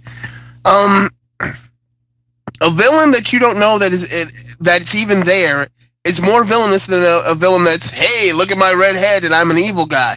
Like a guy that's so behind the shadows that you don't even know exists, but he's fucking up your life. It's so cool to me. It's so fucking evil. I've got to vote for Verbal Kint. Paul. Well, when you're looking for people to look out for, it's easy to say, hey, who's this dude with the leather boots and the, riding crop pants and a giant red fucking head? I might want to steer clear of that guy. However, the balding guy who looks like the dude who's painting your garage, you might want to overlook. So I think Verbal Kint's probably the guy who's going to work you over worst. Verbal over the Red Skull. Vote for Verbal. Mike. There's been a lot of talk about Hitler and a lot of talk about Nazis. Too much talk. It's rebel talk. The Red Skull actually moved beyond the Nazis. In the movie, certainly there were promotional and merchandise considerations, but I just loved the idea that the Nazis just weren't going far enough for him. And the fact that he outlived the Third Reich, and he's kind of stopped trying to resurrect the Reich and the Fuhrer in kind of its old capacity, and now he pretty much has just decided to run with that mantle himself. He's responsible for the death of Captain America, and he is the ultimate Captain America villain, which means he is the ultimate villain for America. And if you don't vote for him, you're un-American. So the Red Skull. A vote for the Red Skull. John. Well, I love Verbal. Again, just a personal favorite here. But I think that the Red Skull, one of the appealing things about him is just that his patience runs out, and he has a problem maintaining his composure. So I think with Verbal, even if he didn't get to the breaking point with Verbal, he would still just outright kill him. So the Red Skull. A vote for the Red Skull. It is all tied up. And coming down to you, Joe, for a spot in the Final Four. Who is it? I think a lot of people tend to forget the fact that the Red Skull once nearly wiped out America with a virus that he actually had manufactured by the United States government. He almost had us wipe ourselves out. So, quite frankly, I'd like to see Verbal Kint top that. So, a vote for the Red Skull, and the Red Skull is in the Final Four. We are on to our next fight. Paul, this one is yours. This one could have been a final. It is Khan versus Lex Luthor! Someone needed the shout. Unfortunately, I don't think the Shatner scenery chewing is going to get Khan to the Final Four. I love him. He's one of those like childhood fixtures as far as the films go. But when it comes to like villainy, Khan was very focused, and he was not looking much past James Tiberius on his list. Lex had much bigger sights, much bigger ambitions, and I mean, he's affecting way more folks. So I think even barring the purple and green power suit over the drop-necked, medallion-clad, gray, mulleted Khan, Lex is going to take it. Vote for Lex Luthor. Mike? I'm going to stick with Lex. I am officially announcing Geek Fights' endorsement of Lex Luthor for president in 2012. I say Lex is best villain in 2011 and president in 2012. It begins here on this show. We are going to be promoting. I'm going to make buttons and pins, and I'll get a website, and we're going to make this happen, people. Lex is our future, but Lex is our present. Lex Luthor, 2012. Woo! A vote for Lex Luthor. Luthor Olsen, 2012. Woo! A vote for Luthor. John. This has got really hard. That's what she said. Oh, zing. I think Khan is more insane. I think Khan could cause the most damage the fastest, but I think Lex has his eye on the bigger picture. Khan was just after Kirk. He didn't care what happened in the way to get to Kirk, but really that was all he was after. Lex wants the world, and nothing will stop him, except for Superman, but that's not what this fight is about. So I'm going to throw a vote toward Lex. A vote for Lex Luthor. Joe. Yeah, I think people have figured out by now. I'm usually probably going to go with the comic book villain. It's going to be Lex. A vote for Lex Luthor. And I will very quickly and briefly vote for Khan. Only because I didn't shout it at all in this episode. Not once. I did not shout Khan. I'm very proud of myself for doing that. Lex Luthor, or Lex Luthor, takes the win. And we are on to our next fight. Mike, this one is yours. It is Norman Osborn versus Joseph motherfucking Stalin. You know, I haven't voted for Stalin yet. I don't think I'm going to start now, at least not against Norman Osborn. I'll vote for Norman Osborn. John. You know what? I think I'm going to stick with the trend here from earlier and go with Stalin. Still think he's deadlier, meaner, and more psychopathic. I'll vote for Stalin. Joe. This is the one where I break my trend. Norman Osborn is evil. He has certainly manipulated the system in just about every way possible, as shown in Dark Reign. But Stalin has the body count. Stalin has the history. Stalin is a bitch. I'll vote for Stalin.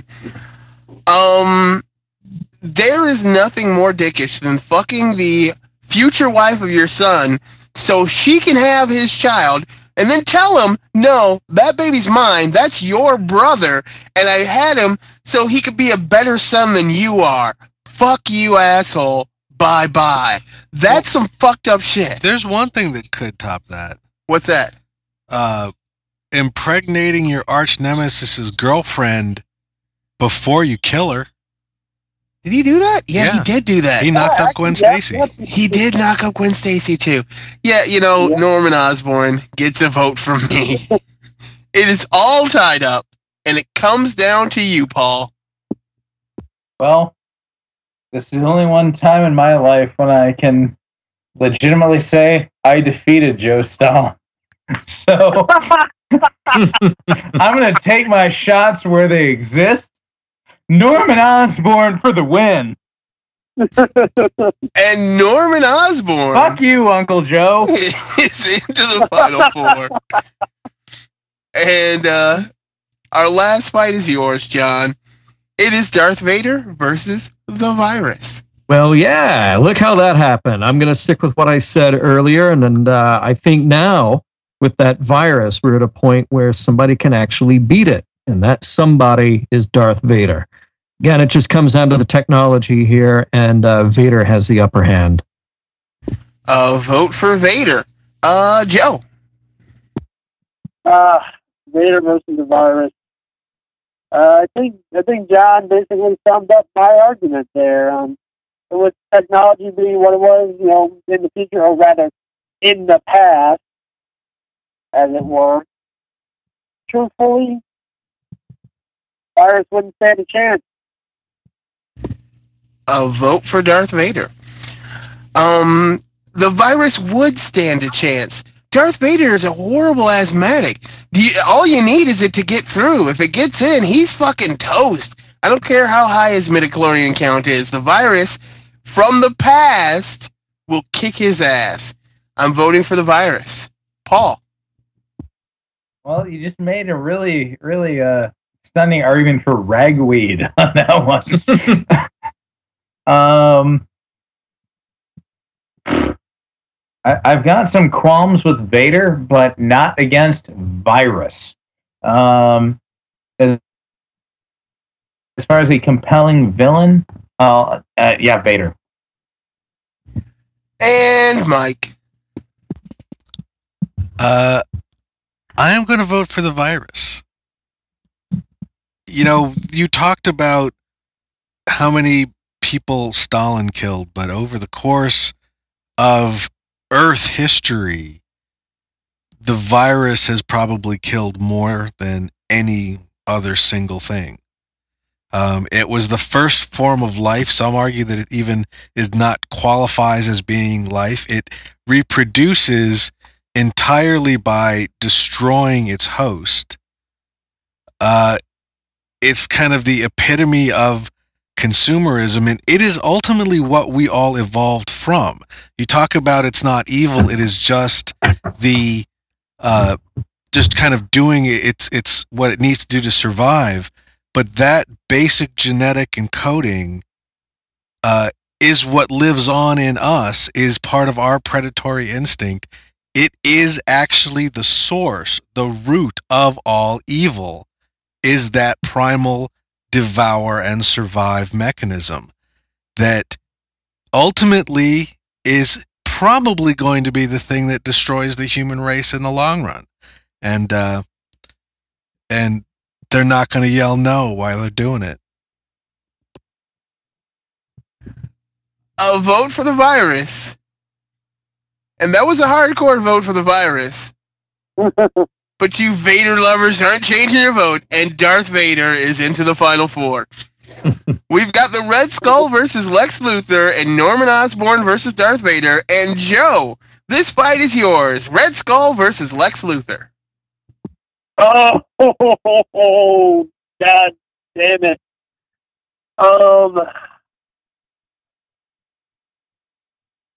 I will put this forward. Lex Luthor is very likely smarter in so many ways, but I honestly think the Skull is just more evil. I mean, honestly, this would be a great match to actually see played out. But my vote goes to the Red Skull. A vote for the Red Skull. If the Red Skull and Lex Luthor were in a room and it was just bare knuckle brawling, no super suit, fuck it. Give Lex Luthor the super suit. Red Skull still wins that shit. Red Skull beats his fucking ass. I am voting for Red Skull and for a heads up fight. Paul. I'm just going by the virtue of the fact that Red Skull's, despite the recent resurgence in Captain America and the Avengers and all this is making it a current issue, Red Skull is a dated villain. Red Skull, bottom line, is still a Nazi, and everything that Red Skull is stems from that. I think Lex Luthor, as the evil industrialist, became president, he's so much more pernicious than an obvious evil that is the Red Skull, that the obvious evil is never going to beat the unknown evil. And that's what got Verbal Kint through this battle as far as it did. And when it really comes down to it, Lex Luthor is almost Verbal Kint to the nth degree, to the extent that he ascended to the highest office in the land. So Lex Luthor will take out the Red Skull any day of the week. A vote for Luthor. Mike. I'm keeping the train alive. Lex Luthor, today, best villain. Then on to New Hampshire, then on to the White House in 2012. Yeah! Lex Luthor. Did somebody just do the yeah? That was wow. Yes. You had to get Howard Dean in there somewhere. Okay. It's all there up. Actually already is a Lex Luthor for President 2012 Facebook page. That's crazy. It is all tied up, and it comes down to you, John. Where is your vote? Damon, you made some excellent points about Red Skull, and I was almost ready to side with you. But you know what? I think Paul and Mike and I think they put in. What, did somebody just die? I think Paul did. Okay, that's all right though. All right. I think there were some little sound level things. I think there's some very good points about Lex being pernicious. I think that was a perfect word to describe him, and that he. I think he would see Red Skull coming from a mile away and have five plans in effect to take the guy out. So Lex Luthor moving into the final. That is exactly right. Paul and his $5 words moving Lex Luthor on. And we are on to our next fight. It is Norman Osborn versus Darth Vader. And John, that one is yours.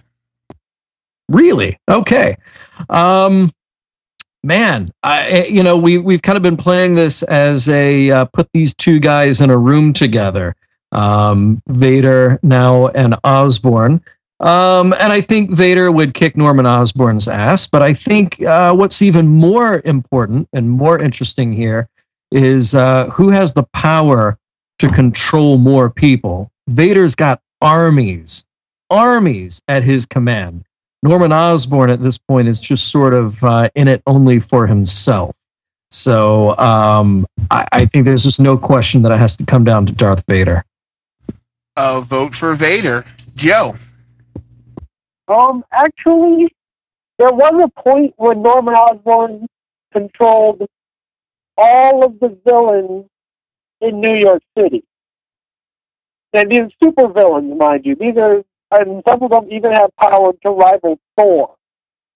I think they could take out some stormtroopers. Not to mention the fact that really Norman Osborn has gone up against far more powerful beings than Darth Vader and actually come out on top. So Norman Osborn gets my vote. Vote for Normie. I talked about Norman Osborn fucking his son's fiancée to get him pregnant so he could fuck over his son, which is a fucked up thing. If you go back and watch the original trilogy with the knowledge that Darth Vader is not only the father of Luke, but also the father of Leia, he becomes a way more fucked up villain because he could sense that Luke was his son. I'm sure he could sense that Leia was his daughter. And he still fucked with them. That's fucking mean and evil and kind of funny. So I'm going to be voting for Darth Vader here. Paul? Well, I've always loved Darth Vader as a villain, but in the discussion aspect leading up to this moment, if you're going for best villain, I think that redemption sort of disqualifies you as being best villain, because then you're not really so much a villain. And this is not dictated by the Lucas-spawned renovation of the thrown down the Death Star pit aspect of the conflict with the Emperor, but he still sees the error of his ways. If you see the error of your ways, you're not that bad of a villain. So I think Osborn has to trump over Darth Vader. A vote for Norman Osborn. It is all tied up and coming down to Mr. Mike Ortiz. And I'm going to say something right now, Mike. Okay, go ahead. Paul has me wavering. I'm just going to say it right now. That's a pretty damn good argument. It is a good argument. And I think on this show, Darth Vader has not gotten a lot of love, primarily because he is because of what happened in the prequels and because of all of these little changes and things like that.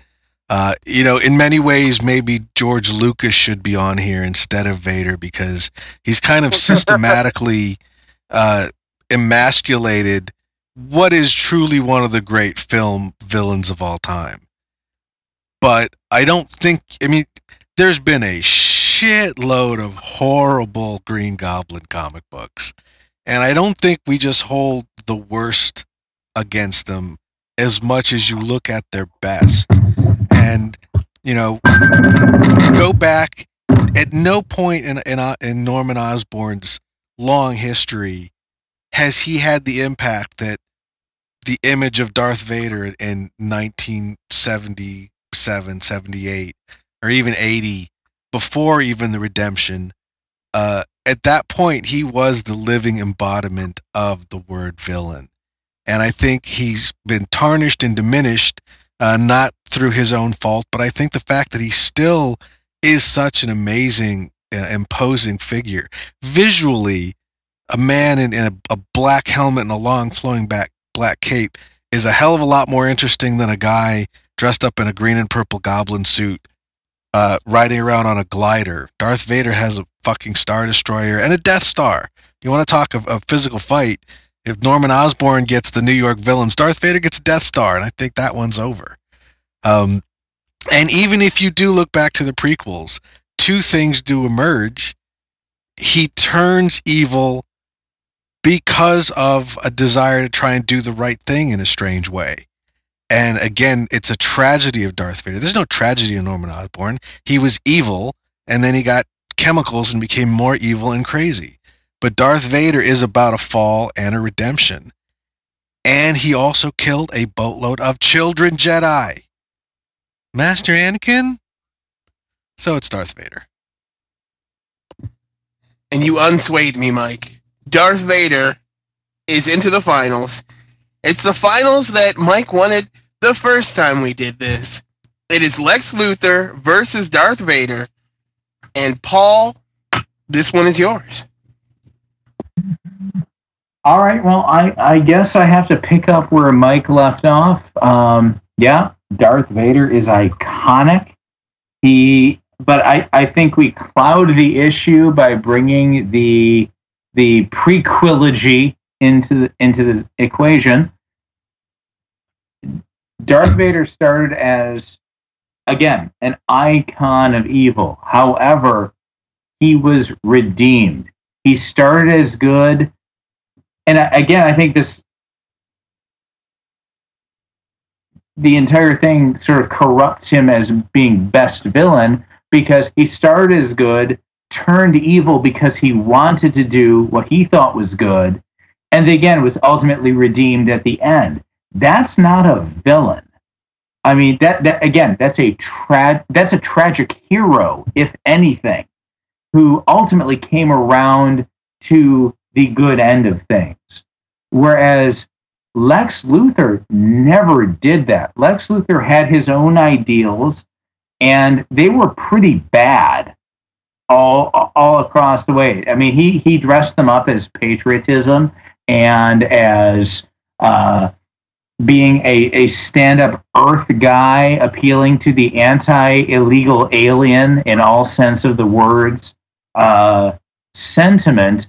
But he was a bad guy from the beginning to the end. There was nothing redemptive about his journey. Vader, completely so, which I just think disqualifies him. So if anyone has to come out on top of a best villain quickening part 2, I mean, Lex Luthor has to be it, not to go to a world's finest pairing of him and the Joker. But yeah, Lex, any day of the week. A vote for Lex Luthor. Mike? I have been championing Darth Vader on this show for over a year now for Best Villain. But and at the beginning of this episode, I probably would have voted for Vader, but I've kind of talked myself into Lex Luthor just because I really do want to run him for president. And he is also a tragic hero. He may find redemption. We know he won't, but in my heart, I hope he does. And, there's one kind of final thing with Luthor that I always think of when I think of Lex Luthor as a villain. It was a John Byrne Superman story from like 86 or 87 where he went to a small town diner. I don't know if it was Smallville, probably not. And went to one of the waitresses and offered her $1 million to leave her life, leave her husband, leave her job, and come back to him to Metropolis. And he spells out her life in great detail, not even having met her, just describes it. Homecoming queen, married the football star. Then after that, she got knocked up, and now she's a waitress, and he's a mechanic, and they had these big dreams of getting away, and now they live like 3 blocks from where they grew up. And he offered her a chance at something more. And she struggled with this, and it seemed like just when she was about to make her decision, she looks up and his car is gone. He had said that he was going to wait in his car. He would give her 10 minutes and then he would leave. Before the 10 minutes was up, she looks up and he's gone. And his driver says, "Wow, you gave that one a little bit more time."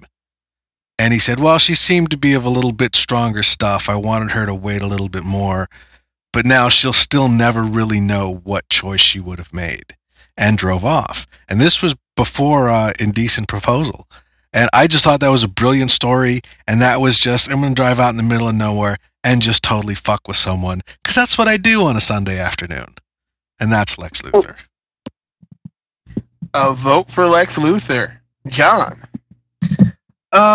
Mike, that was pretty compelling. I think that makes Lex to be a weird, twisted, manipulative evildoer. But, you know, it's small scale.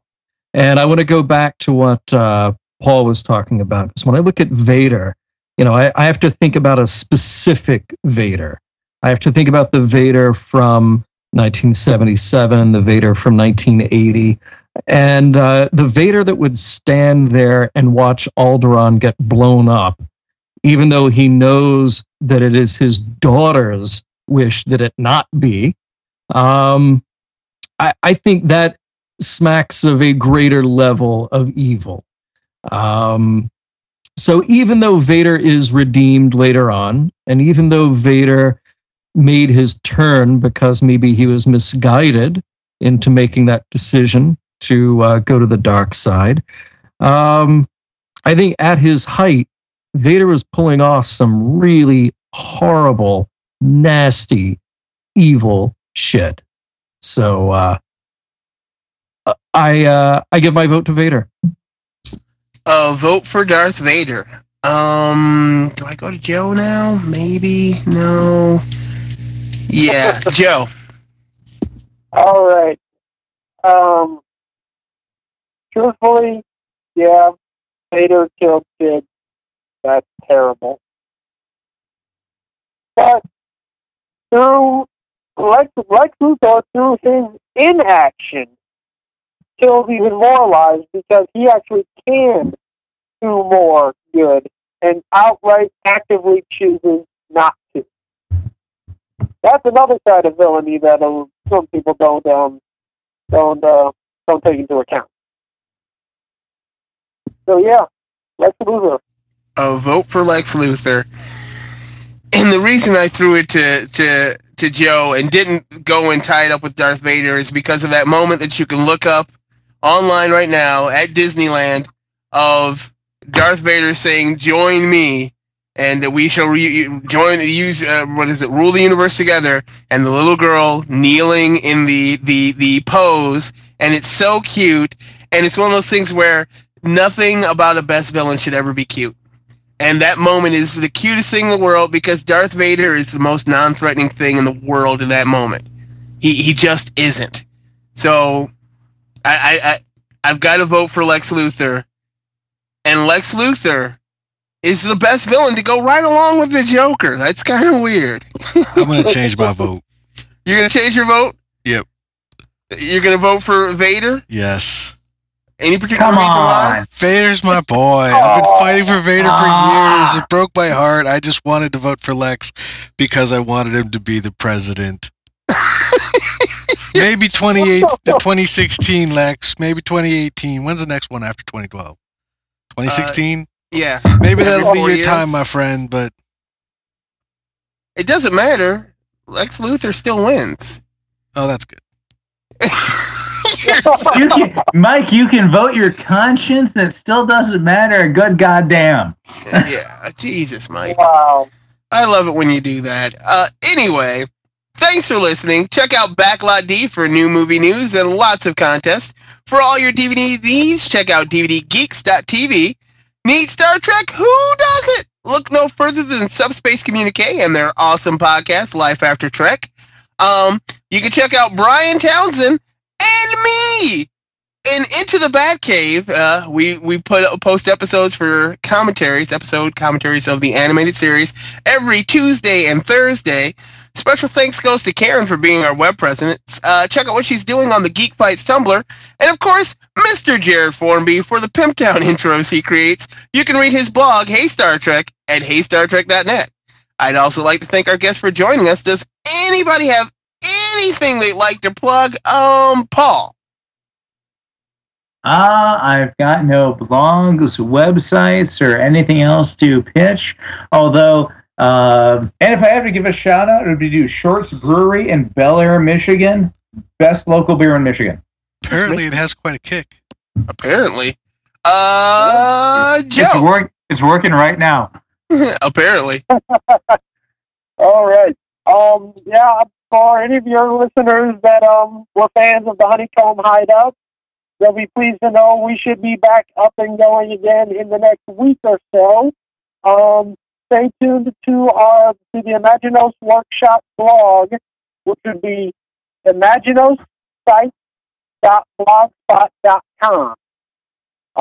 Imagine, for those that don't know, Imaginos Workshop is the studio I'm a part of, and we will be putting up new episodes of the Honeycomb Hideout, and that's in the next week or so, and we'll also be at Detroit Fan Fair if you want to come by and say hello. Detroit Fan Fair is already over. It went horribly for all of us. Yeah. This may not even post. We may all be dead. Yeah, that's how bad this Detroit Fan Fair went. Yeah, you did. And John, world champion. Hey, thanks for plugging DVDgeeks.tv.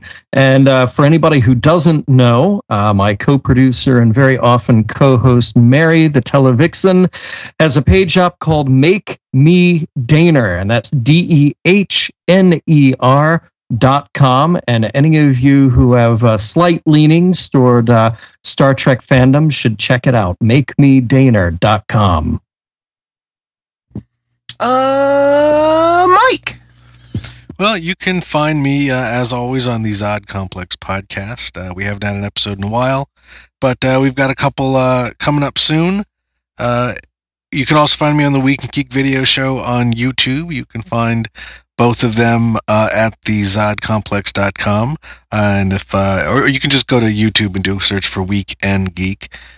You can find us at geekfights.net, where we have lists of show ideas, the brackets we mentioned earlier, our past episodes, and more.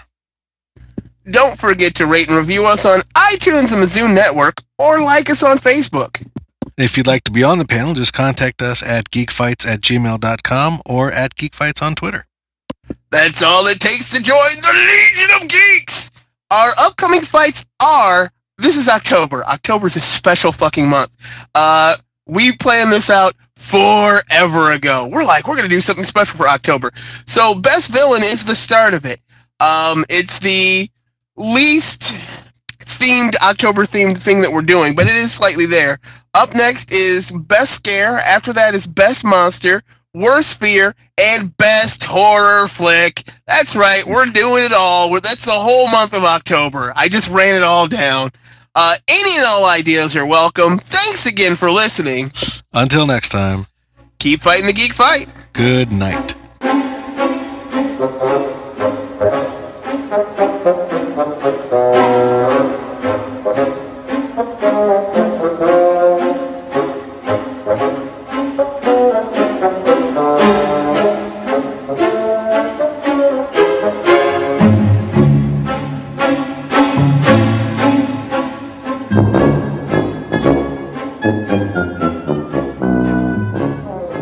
Are you back? I am here. John, did you ever leave? Nope, I'm here. The phone quality is good. I like pretending I'm on a call-in show, actually. It's weird, isn't it? And to you, Jeff and Cucamonga, what do you have to say? Mike, are you back? Nope, smoking a doob. He's not smoking a doob. I think he's taking a dump. Well, he'll be equally relaxed when he comes back, so that's good. No, it makes him really tense when he takes a dump. he's tense. Mike is tense post-dump, huh? Yeah, oh yeah, oh yeah. You know, the hemorrhoids, they just flare up like crazy. Yeah, he's ready to punch a hole in the wall at that point. Seriously. I haven't... Oh, wait, you've never gone on a trip with us. Like, he usually punches a hole in the wall in the bathroom. It's horrible. Weird. And then the blood?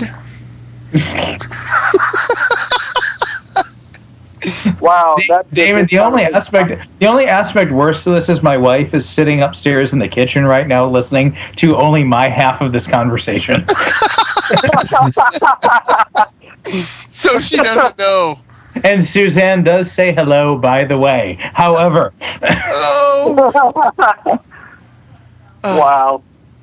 What's that? So say it, Suzanne. I know Mike is tense, post dump. I made a little bit of that out. Maybe, wow. Did Ortiz just die? No, he's still on it. I'm back. Oh, you're back! It's still a live feed. How long have you been back, Mike? I just got back. Okay, so you haven't heard anything that just happened? Nope. Why? No reason.